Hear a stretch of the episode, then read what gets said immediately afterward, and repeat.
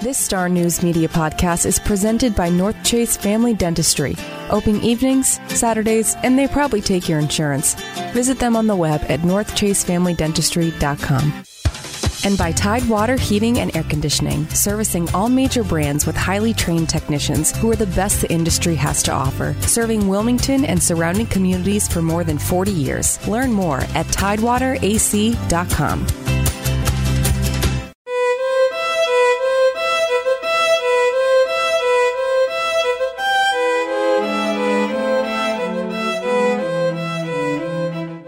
probably passed it a hundred times without giving it much thought. The tall, slender monument in the median at 4th and Market Streets in downtown Wilmington too easily fades into the scenery as you drive up the busy road. While its pointed apex stands above the traffic light just a few feet away, the shadow of the bundled wires somehow undercuts its size.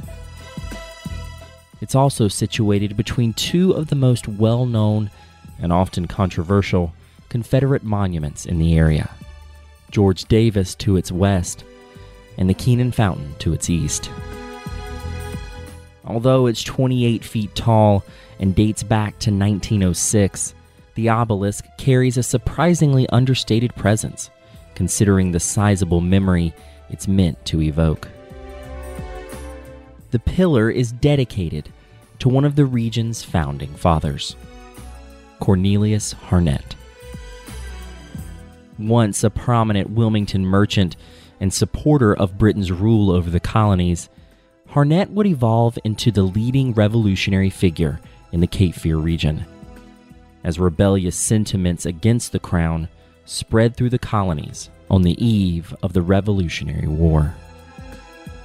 He was a son of liberty who would go on to defend North Carolina's independence from the British until it was overtaken in 1781 and he was captured as a prisoner.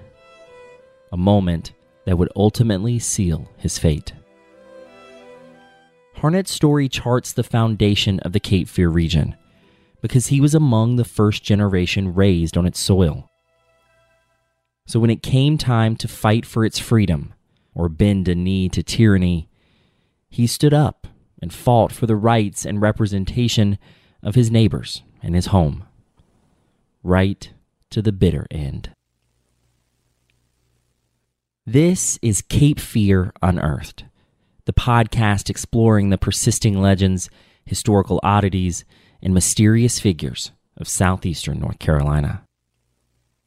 I'm your host, Hunter Ingram, and I'm a reporter for the Star News here in Wilmington. This week, we're flipping to a new chapter in our local history book for a look at the life of one of the most influential and important figures in the Cape Fear's history, Cornelius Harnett. This season, we've delved into the foundation of the Lower Cape Fear through the lens of its first settlements and how man's ambition and nature's might has shaped the region for the centuries that followed.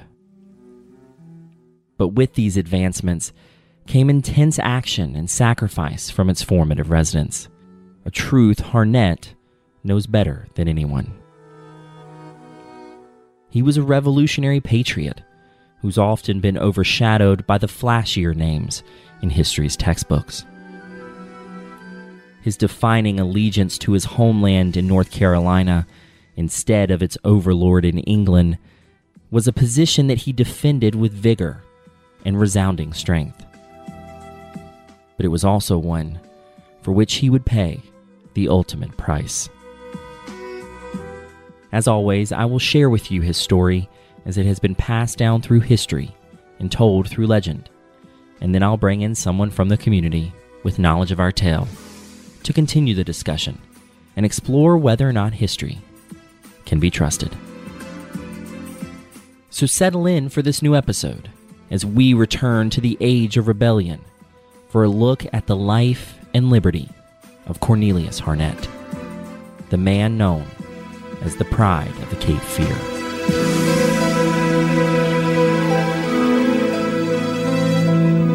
Cornelius Harnett was not the first of his name to lead a life of defiance. He got his rebellious spirit honest from his father, Cornelius Sr., a noted troublemaker who you might remember from our Brunswick Town episode. Cornelius Sr. was a merchant in Dublin, Ireland, before he made the journey to North Carolina in 1720. He would become the second person to purchase land in the proposed town of Brunswick in 1726, behind only Maurice Moore, who founded the town. But his intentions for staking an early claim in the Cape Fear's first permanent settlement weren't exactly pure.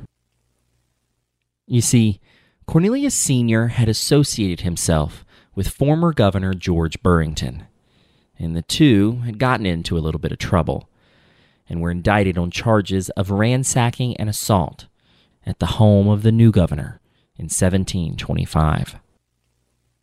The only reason the men escaped a sentencing that could have drastically altered their lives was because they didn't show up.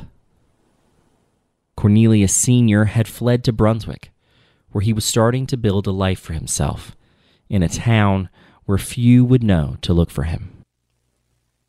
He started a business operating a ferry service at the Haulover between Brunswick and Sugarloaf across the Cape Fear River. And he ran a lucrative tavern in Brunswick that served those traveling the region's only passageway to and from South Carolina. Despite wanting to lay low, he amassed quite a fortune for himself by the time the charges were dropped in 1728, paving the way for the Harnett name to be among the most notable and powerful in the young Cape Fear region. Just a few years before his death in 1742, Cornelius Sr. was also named the first sheriff of New Hanover County. His future revolutionary son, Cornelius Jr., was born on April 20th, 1723, before the family moved to Brunswick when he was three. In his work on Harnett's life, historian Alan Watson notes that the young man would have bore witness to the growing rivalry between Brunswick Town and Wilmington, which, once it was established in 1739, would begin siphoning off the settlement's political and commercial influence from its perch 14 miles up the river. Unlike his father's contemporaries who migrated to the region from the various reaches of Europe, Harnett was raised almost entirely on the banks of the Cape Fear, an upbringing that would instill in him a true Carolinian identity that he would spend his life fighting for. He would get his first shot at taking up arms in defense of the region at the age of 25, when the Spanish conducted their attack on Brunswick Town in September 1748. As we detailed in our episode on the settlement, two Spanish ships anchored on the Cape Fear River on the morning of September 4th. The attack was part of a conflict between the British and the Spanish and it caught the townspeople off guard, sending many of them fleeing into the woods with only what they could carry on their backs. The Spanish, in turn, came ashore and started ransacking the town, stealing and pillaging what they wanted. However, the next day, Captain William Dry began planning a counterattack on the Spanish by assembling a small regiment of locals, among whom was said to have been Harnett. The plan worked, and the colonists were able to drive off their invaders and even sink one of their ships in the violent scuffle. The attack on Brunswick Town would be Harnett's first taste of fighting for his homeland, and it wouldn't be his last. In the years that followed, he, like much of the region, turned his sights away from his home in Brunswick and toward Wilmington, where opportunity was ripe for the taking. Although he would hold on to property in Brunswick Town for most of his life, he began taking a foothold in Wilmington and was almost instantly named an alderman of the town.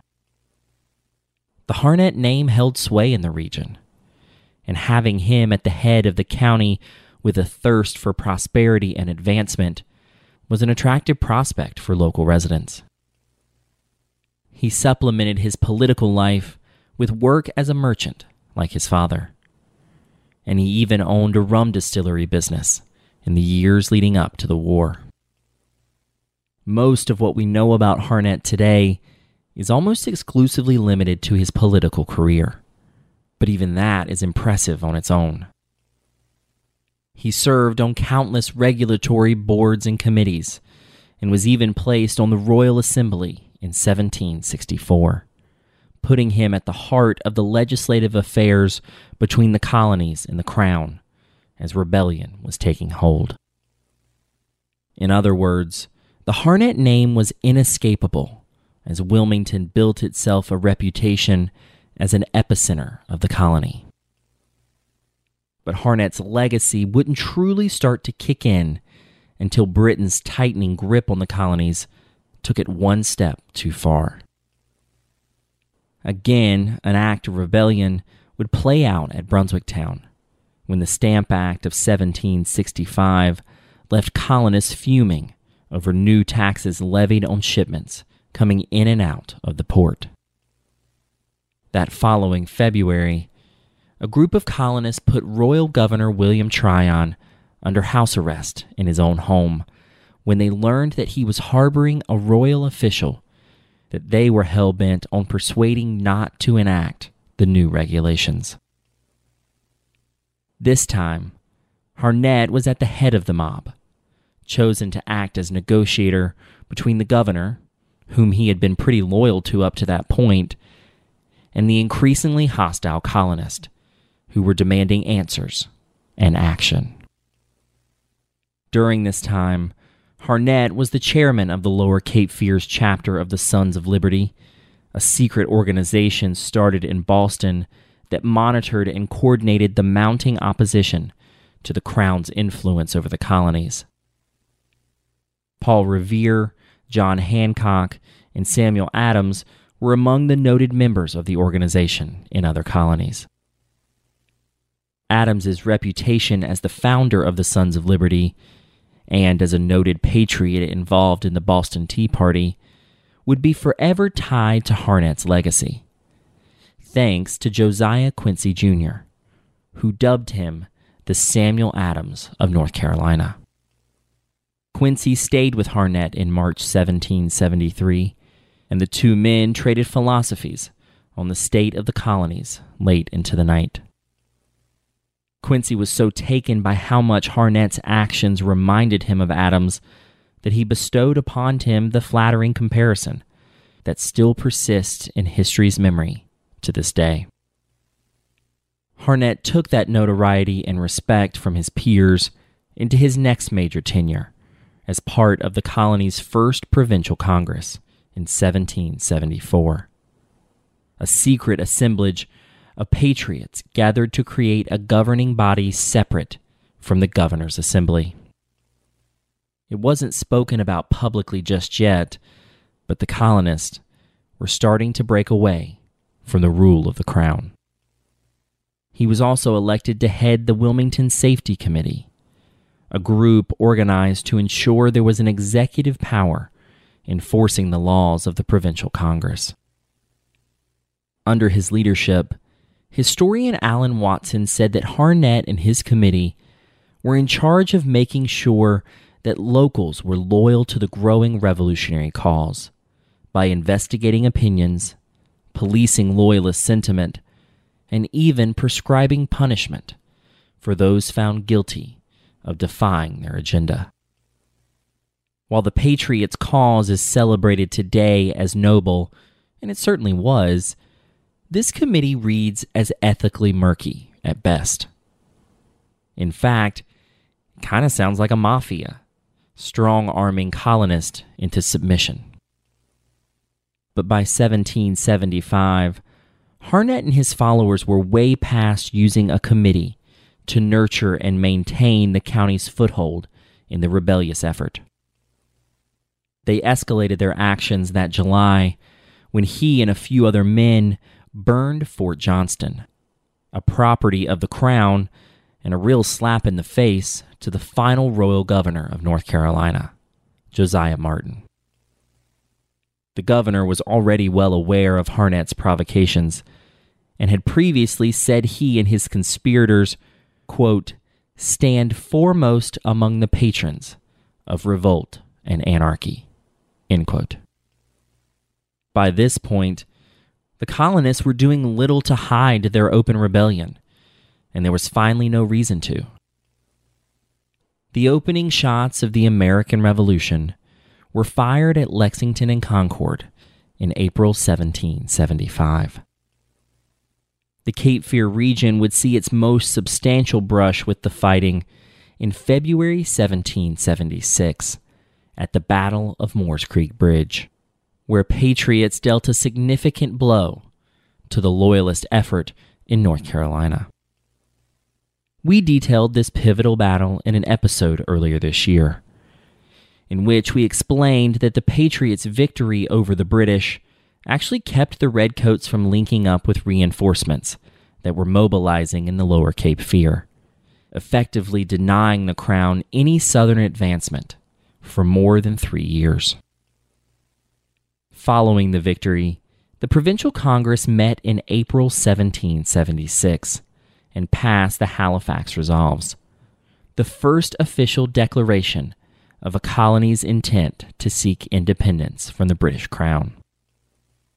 What started with the Halifax Resolves, for which Harnett was Wilmington's representative, snowballed into more expressions of independence by other colonies, all leading to the signing of the Declaration of Independence just three months later. Harnett had the privilege of publicly reading the Declaration of Independence on the steps of the Halifax courthouse on April 1st, an announcement that was met with cheers and even celebratory cannon fire. Now officially eyeing a future out from under the thumb of the crown, that meeting of Carolinian minds at Halifax also formed a council of safety to enact laws created by the Congress of Colonists. Harnett was selected as the council's president. But this wasn't just another figurehead post for the Wilmingtonian. In his essay on Harnett's life, R.D.W. Connors said such an action made Harnett the first chief executive of the newly independent state of North Carolina. Quote, Governor in all but name, he exercised greater authority than the people have since conferred on their chief executive, and occupied a position of honor and power, but likewise of responsibility and peril. It's Harnett's signature that's on the document that designated North Carolina as an independent state, even before its first official governorship was given to Richard Caswell. I found no research that showed that Harnett was sore about being passed over for governor, and frankly, he already had too much going on, including being elected to the Continental Congress in Philadelphia in 1777.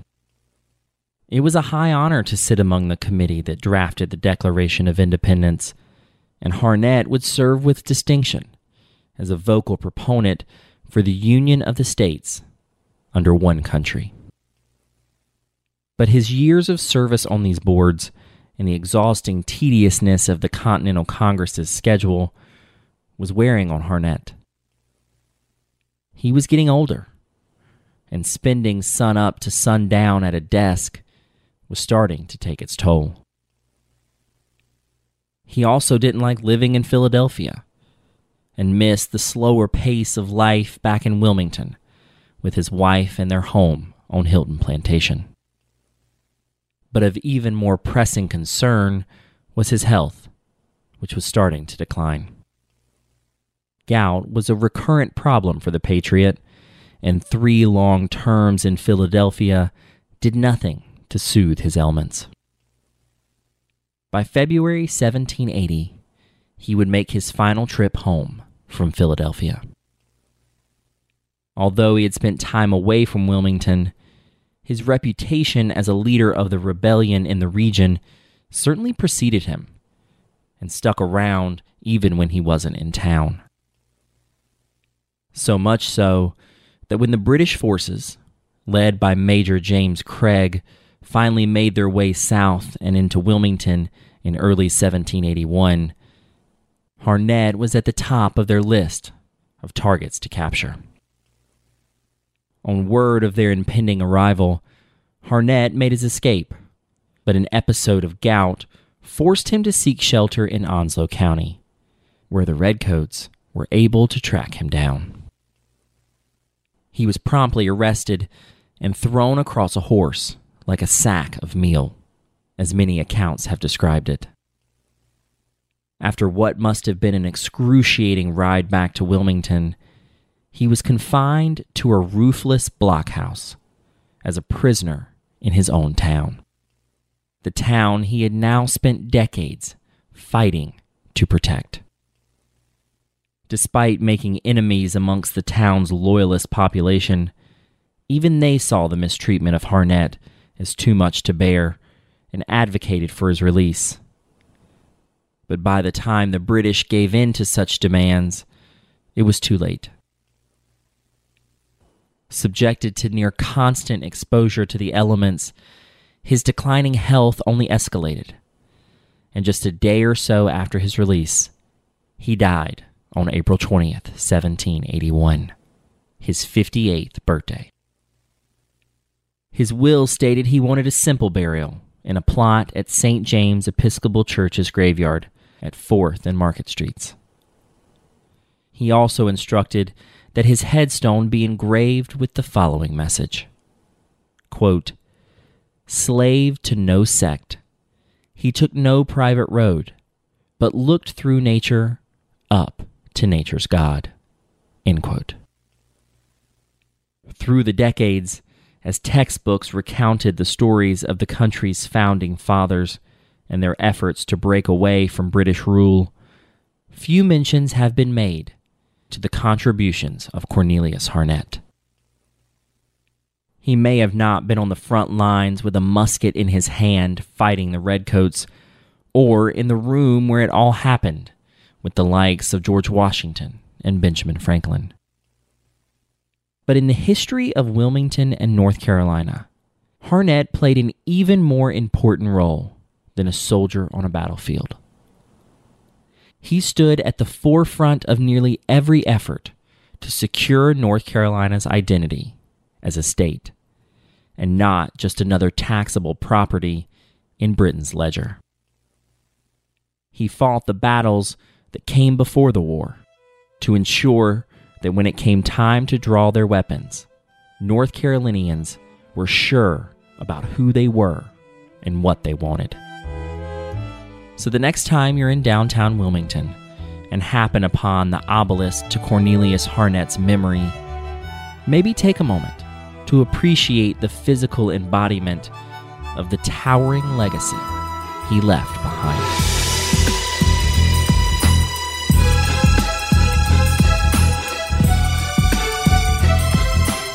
Joining me now to talk further about the life and legacy of Cornelius Harnett is one of our uh, frequent guests, Chris E. Fonvielle Jr. He's a local historian in town, and he has come and talked to us about a number of topics. Uh, thank you so much for being here, Chris. Oh, I love being with uh, you on these podcasts, Hunter. I look forward to um, you know being a part of the, the programs. Absolutely, as yeah. you want I know. I'm excited to have you back because this actually kind of takes us back to the beginning. Um, our first story that we ever did together was about Samuel Jocelyn, and he is buried at St. James Episcopal Church uh, graveyard, and uh, he uh, he's buried, or he was, I guess, technically buried uh, near what is still Cornelius Harnett's grave. Yeah, we don't know where Samuel Jocelyn was buried, mm-hmm. only that he was buried, uh, as you said, at St. James Episcopal Church's graveyard. Yeah.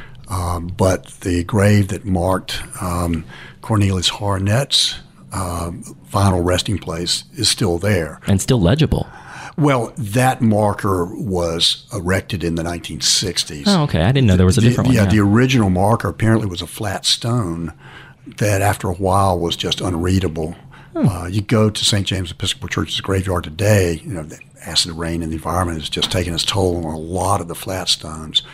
And so uh, that was uh, replaced a couple of times, the last time in the 1960s. Interesting. But it's, a, but it's a beautiful sandstone marker and so legible. And apparently, the stone that they used in the 1960s is exactly the same stone when they replaced it the first time. Oh wow! So they they went after really high quality stone for his for his grave marker. Well, yeah, I mean, there's been many efforts to kind of memorialize him or at least honor him. Um, and you know that the other one is right across the street with uh, the monument that features his name. And we, we, you know we've hosted a few walking tours of downtown Wilmington, and we walk past that because we tell the story of Samuel Jocelyn and we acknowledge Harnett's grave. Um, but I don't think a lot of people see that monument until we kind of point it out to them. And I think that's the case for a lot of people. You just so, it's so easy to drive past, um, just kind of flying up market. I mean, why why do you feel that Harnett's legacy isn't as talked about as honestly I think it should be? In, in large part because we don't have manuscript material about him. What we know about his life and his activities, and particularly his political career, comes from the colonial records of North Carolina. Uh, beyond that, there, there are just no personal letters. So we don't know much about him personally uh, or his wife and, and uh, um, his life at Maynard that later becomes Hilton Plantation. Um, but that is such a beautiful monument. So nice. 28 foot tall um, marble obelisk. Uh, but I think, uh, you know, today, as you said, people fly by going, you know, 35 miles an hour and the stoplight and the wires obscure it. Uh, but when it was erected in 1906, on his birthday, by the way, yeah. April 20th, mm-hmm. um, the world was totally different the plaza was larger because Market Street was just a two lane road. Uh, there were very few automobiles in Wilmington. So if you look at early postcards of that that vista along Fourth and Market Street, you see wagons and horses and so it was a much quieter, slower paced world, and people would have stopped to acknowledge uh, the heroes of the Lower Cape Fear from the Revolutionary War era, and particularly Cornelius Harnett. Mm-hmm. But you know what? If Cornelius Harnett had lived in Massachusetts instead of North Carolina, his name would be up there with John Adams and Samuel Adams and uh, John Hancock. Mm-hmm. Um, but North Carolina uh, just has not paid as close attention to him as perhaps we should. And so that's why I'm glad to be here with you today to talk about Harnett because he deserves you know the credit and the uh, uh, the recognition. Well, and he's so active during that time. I mean, he you know we talked, and I even included this in the story that you know I I couldn't include every committee he was on because he was just constantly active. I mean, and, that, and that's partially because, as you mentioned, what we know about him is really his political career they kind of charted that you know at every point but he's so active leading up to the you know the revolution that you would think that he would be more recognized because he was making things happen. If any one man uh, should be acknowledged for the creation of the state of North Carolina, it's Cornelius Harnett. Uh, he was the leading figure in the colony of North Carolina in the days leading up to the American Revolutionary War. Um, and then, of course, he got active in uh, helping to write the Constitution for the state of North Carolina. And he served North Carolina in the Continental Congress in Philadelphia. Um, and he, he was he was like Forrest Gump almost in the political world. He was everywhere. and He yeah. served on every committee. It's kind of hard to believe he had time to do all that. Just looking at a list of it because it's just it's so dense. I mean, he was he had his fingers kind of in everything. In everything. Um, but you know, we have no portrait of him. We have there's no few. picture. That's crazy to I me. Mean, no, no little miniatures on ivory. No full portraits of him. Um, from the descriptions, uh, he was about my size. Uh, I'm I was five foot eleven in my prime. I'm now down to five ten. I'm shrinking as I'm getting older. But they said he was five foot nine, very slender. But we have no image or engraving of him or his wife Mary. Um, but he was into everything. You know, he uh, grew up at Brunswick and was a businessman down there, uh, a merchant there, but as Brunswick gave way to Wilmington, he moved up to Wilmington by 1750. But he was so well respected and so noted that immediately he was elected an alderman to the uh, town commission. And he served on that for, for 21 years. And then, of course, he served on the, uh, the provincial council. Uh, this was sort of a, a, a, body that sort of ran counter to the General Assembly, yeah. Royal General Assembly. Uh, and then he became a member of the General Assembly and He's everywhere. He's every, He's everywhere. He's on the Halif- He wrote the Halifax Resolves or chaired the committee. Which we'll come back yeah. to. I know, but he's a. Uh, it's it's. And he was a rum distiller. I love a, that. and he has he has hobbies. I mean, yeah, yeah, exactly. He's a. It's it's really impressive, and you know we don't know much about him as a person, but I mean, was there ever any impressions given of you know what it was like to be around him who what kind of person he was a, a little bit we have a couple of comments and from them, um, we would say he was a little rough around the edges. They would have said in those days that he was probably not quite as refined a gentleman as you might have found elsewhere in the in the community or in the colony. Mm-hmm. Um, but uh, not much more than that. And that might have been a comment from one of his I don't know, uh, someone who didn't like him very much. True, this was know. a volatile time. So right, it was, and there were loyalists uh, that he made enemies with. Um, so you know, not everyone in the community was his friend. Not everyone in the colony or even the state was his friend. But that would have been true, of course, with anybody. Yeah, because you know, as much as he was, you know, and I wrote this that he was really a part of that. He was really part of that first generation that was raised here. You know, his his his father came here, and so many other people did, but he was raised in this area for the majority of his life. Uh, the Harnett, Cornelius Harnett junior mm-hmm.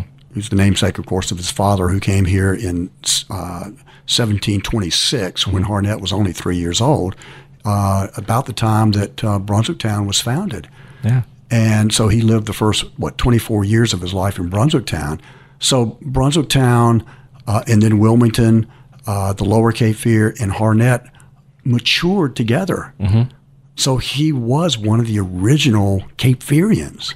What was the benefit for Wilmington to have a voice like that for it as all of this is happening? I mean, he's going to these massively influential meetings of Congress and, and all these things. What's it like for him to be representing Wilmington and what does it do for Wilmington? Does it make it more prominent? Does it make it more important to the colony? Well, I think it, yeah, I think it does get a lot of credibility. But Harnett was not the only one. He was one of the leaders. Yeah, yeah. But again, you had John Ash, you had Robert Howe, you had uh, you had others. Um, but Wilmington already was becoming uh, the the hub of commercial activity in the southern part of the colony, and and then the state.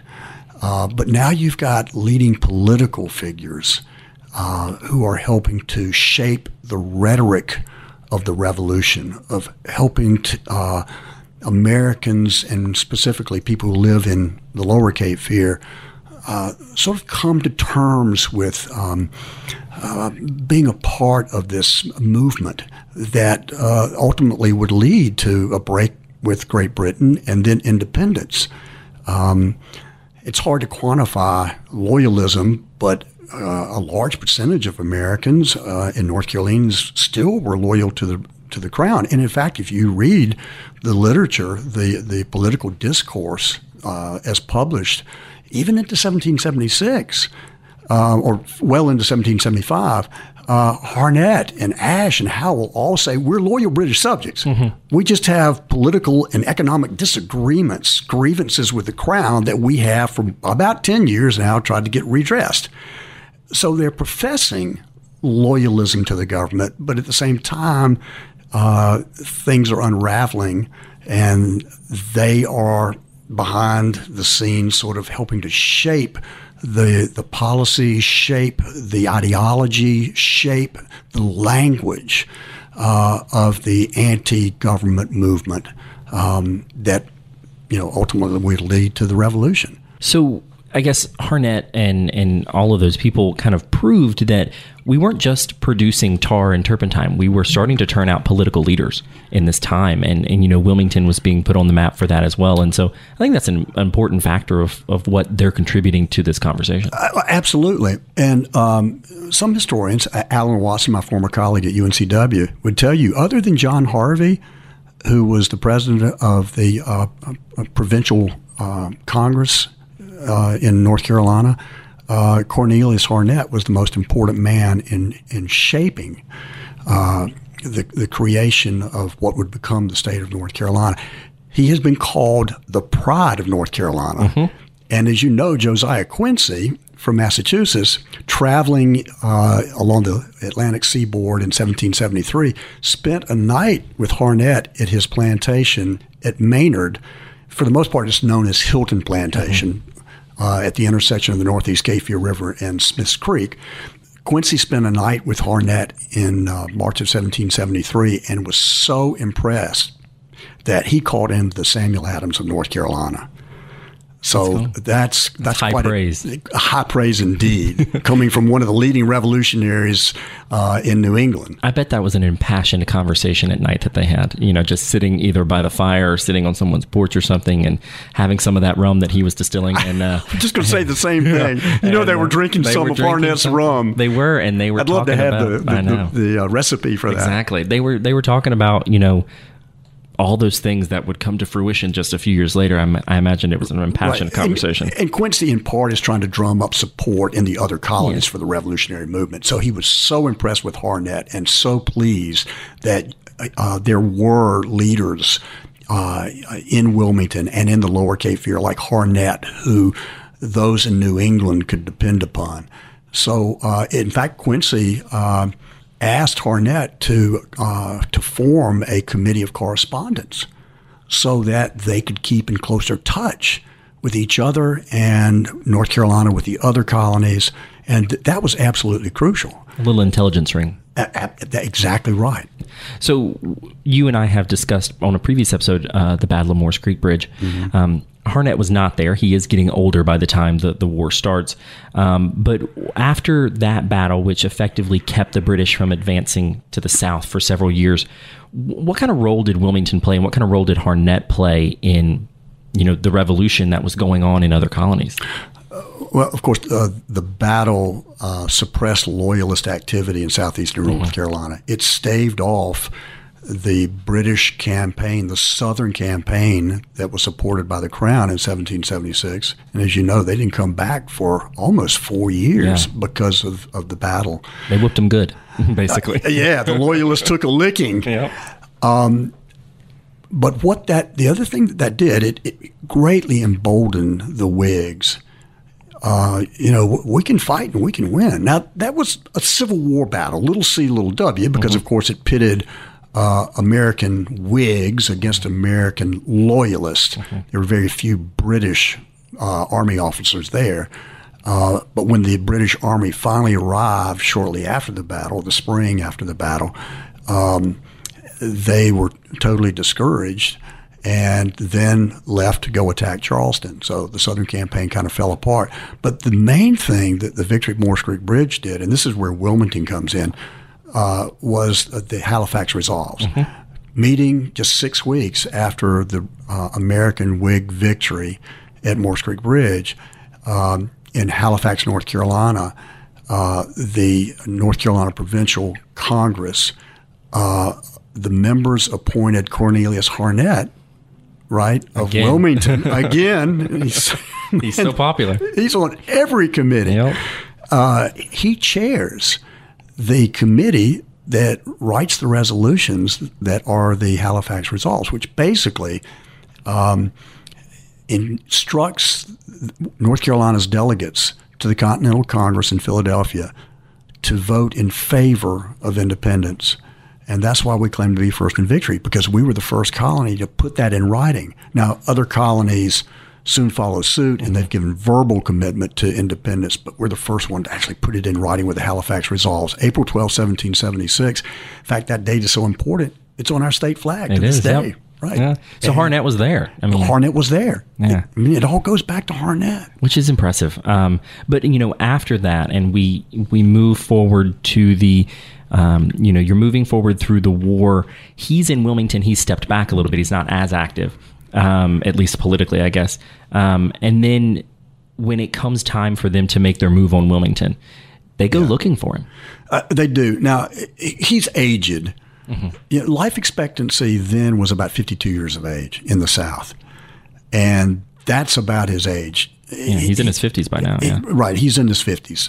So he just couldn't withstand the rigors of field duty. So he's not a combatant, but he's serving just as important a role as any of the soldiers um, politically. And as you know, he would serve several terms with the Continental Congress in Philadelphia.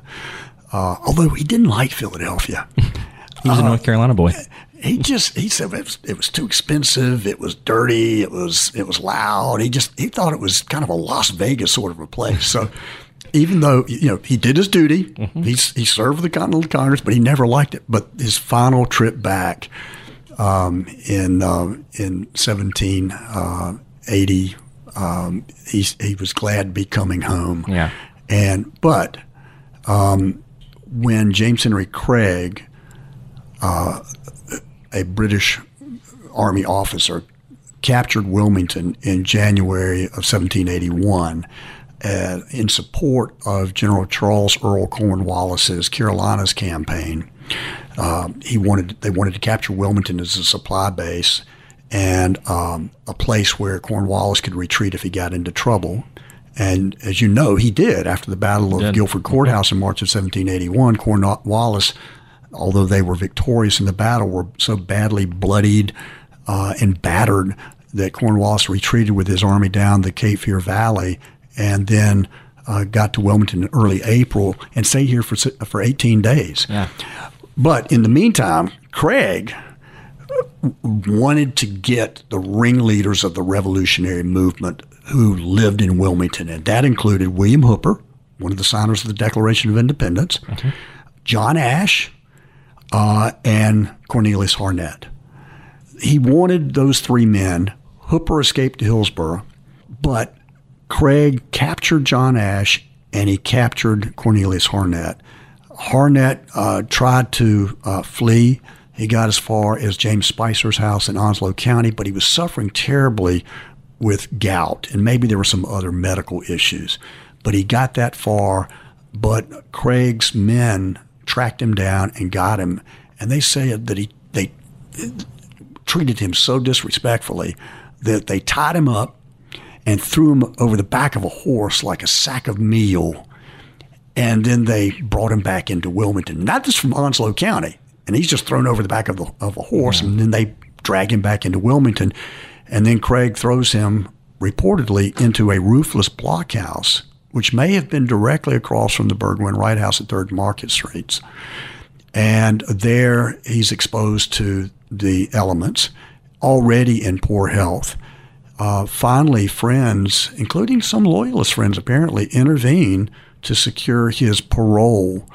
Uh, but he's in such bad health that he dies on April 20th, 1781. He was 58 years old that day. What a terrible birthday gift. Just such a sad ending. It is because you know, as we've talked about so much, he was so active leading up to it, and then you get to the end of it, you know, or near the end of it at least of the of the war, and and he doesn't make it to the finish line, and Yeah. that's sad. I mean, my my question, or at least kind of what I took away from that is.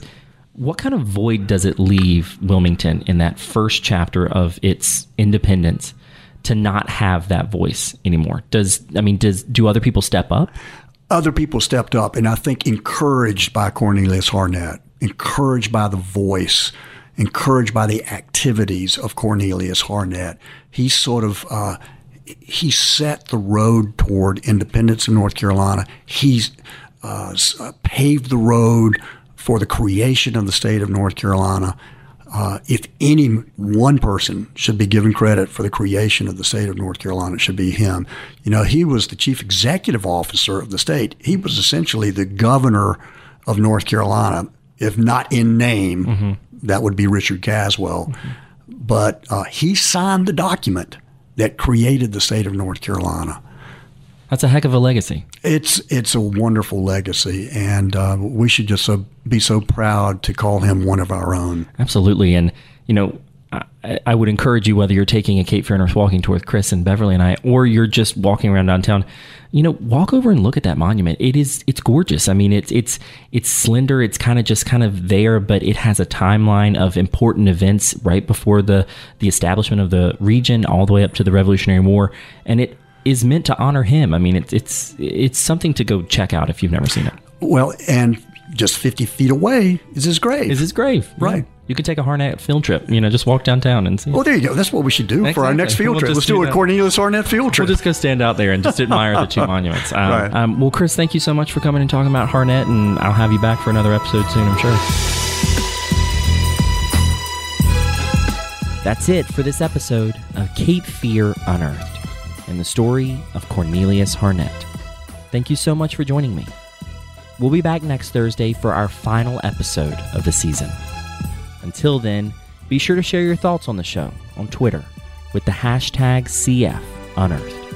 Or you can email me directly at capefearunearthed at gmail.com. Also, please make sure that you're a member of our Facebook group, where listeners can ask questions about our episodes and share their own memories of the region's history. In that group, I post extra content from each episode, and this week, I'm going to be sharing a gallery of photos of Harnett's monument in Wilmington and his house at Hilton Plantation. And don't forget to sign up for the Cape Fear Unearthed newsletter that goes out every week.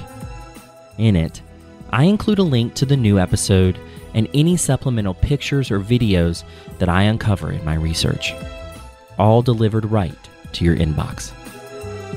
Sign up for that newsletter at starnewsonline.com slash newsletters. As always, you can find a list of all the books, articles, and resources used in researching this podcast in the show notes of each episode. Cape Fear Unearthed was written, edited, and hosted by me, Hunter Ingram. You can find more of my work at starnewsonline.com or on Twitter at hunter underscore Wesley. Additional editing is done by Adam Fish. This podcast is made possible by listeners and readers like you. Support local journalism and Cape Fear Unearthed by subscribing to the Star News today at starnewsonline.com slash subscribe. And while you're subscribing to things, be sure to subscribe to this podcast on Apple Podcast or wherever you get the show so you never miss an episode. And while you're there, leave us a review, which will help more people find Cape Fear unearthed. Until next week, get out and explore the Cape Fear region on your own. What you learn might just surprise you.